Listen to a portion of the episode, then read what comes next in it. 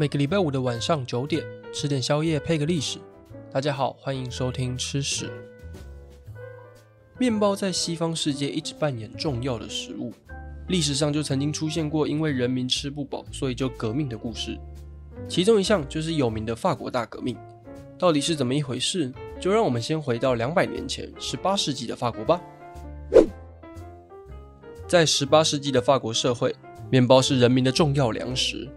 法国皇室为了稳定社会秩序，还会刻意的控制面包的价格，甚至连小麦的价格都由皇室刻意控制。时间到了十八世纪末，法国在一七八八年、一七八九年连续经历了两年的作物欠收，结果导致面包的价格暴涨了百分之八十八。再加上当时的统治阶层因为本身就很有钱，所以他们有足够的能力购买面包，结果导致人民更没有粮食的来源。不要小看肚子饿的人哦。曾经就有一位太空人，因为太想要吃三明治，结果差点让一台太空梭变成废铁。可以追踪吃屎的 IG 看到这则小故事哦。我们把话题拉回来，饥饿的人民呢，早就对皇室非常不满意。再加上法国这几年参与了太多太多的战争，例如七年战争、美国独立战争，所以导致国内财政困难。一七八九年，法国皇室就决定召开三级会议。所谓的三级呢，就是在十八世纪的时候，法国分为三个阶级，第一个阶级是教士，第二个阶级是贵族，以及最后一个阶级平民。平民是由农民、劳工以及中产家庭所组成。当时的教士还有贵族是不用缴税的，由平民负担所有的税金。平民当然对于这个现象十分的不满，一群米虫躺在家里呢，不用工作，你不用缴税，还有收入诶。What the hell？时间到了十八世纪末期，因为法国这几年参与了太多太多战争，导致财政困难，决定在一七八九年的时候召开三级会议。会议的目的就是为了要增加税收，拯救快要吃土的法国皇室。会议的话会透过投票来决定议题，一个阶级就代表一张票，占全国人口一趴的教士有一张票，Yeah，占全国人口两趴的贵族也有一张票，Yeah。剩下百分之九十七的人民呢，也只有一张票。那这一个会议的目的当然是为了缴税嘛。那身为本来就不用缴税的教士或是贵族，他们怎么可能让平民有权利投票叫他们缴税？所以他们两个当然联合起来说：“哎、欸，我们一起欺负他们，然后不要缴税。”最后的比数当然是二比一，平民继续缴税，而且要缴更多的税。教士以及贵族当然就不用缴税。平民这个时候就想说：“哎、欸。”我们的人多到可以建立自己的政府，我为什么要听全国百分之三的人讲话？所以呢，他们就召开了国民会议，打算自己决定事情。结果当时的法国国王路易十六竟然用了最幼稚的方法，把开会的地方锁起来，不让人民开会。被关在门外的人民就决定找一个没有门锁的地方发表人民宣言。诶，网球场。这时候就出现了历史上著名的网球场宣言。内容是说，如果没有制定一套法国的宪法，就绝对不解散。网球场宣言之后，平民陆陆续续的召开国民会议。害怕的路易十六呢，私底下就找了一批军队，包围在巴黎的周围，防止暴动发生。手无寸铁的民众看到全副武装的军队，非常的紧张，同时也感到非常的愤怒，因为这个举动你完全看不到皇室改革的决心。一七八九年七月十四号。八千个法国民众就拿起了家中所有的给息，要杀到巴士底监狱。这招聪明就是把犯人放出来增加队友。呃，可是，可是当时的巴士底监狱其实只有关七个人，而且这七个可不是什么七武海，这七位只有一个是杀人犯，其他全部是轻微的罪行。虽然破坏监狱呢不能提供兵力，可是巴士底监狱呢是封建体制的重要象征。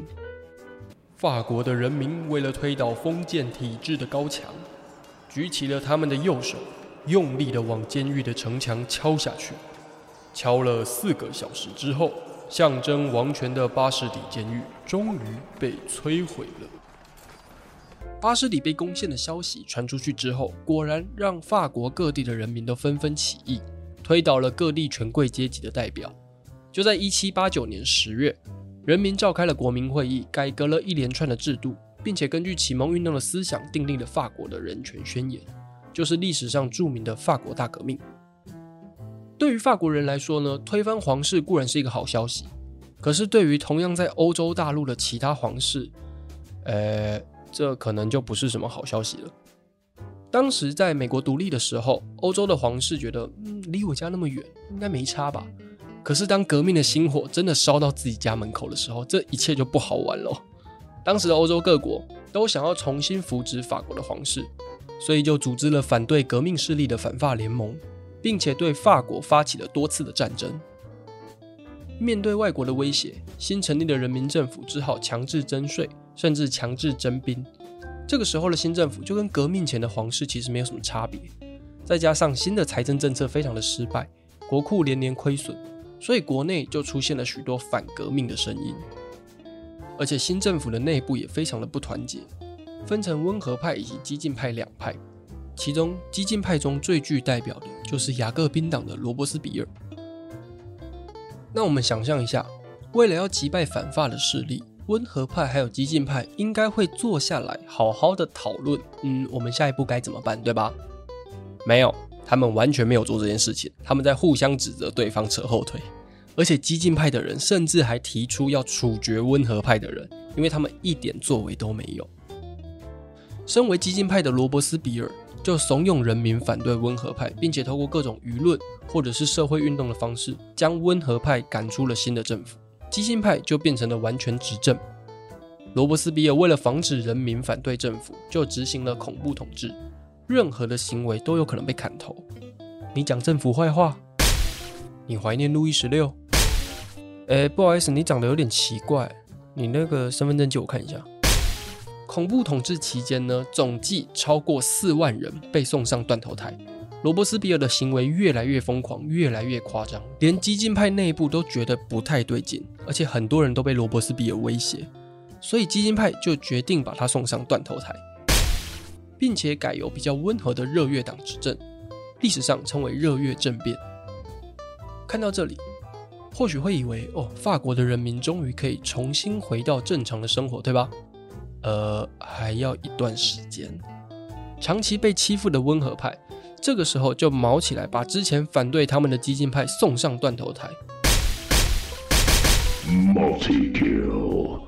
所以你可以想象，这个时候的法国人民生活是多么的水深火热。造成法国大革命有非常非常多的原因，其中压垮人民的最后一根稻草，也就是面包价格的不断上涨，可以说是非常重要的关键。那下一集我们要延续这个故事。来聊聊拿破仑到底在法国大革命当中扮演了什么样的重要角色，而这位将军又跟我们现在吃到的罐头有什么关系呢？如果你喜欢吃屎的话，欢迎追踪吃屎的 IG，Sounds On、Spotify、Apple Podcast、Google Podcast，欢迎留言分享心得。那我们就下次见喽，拜了。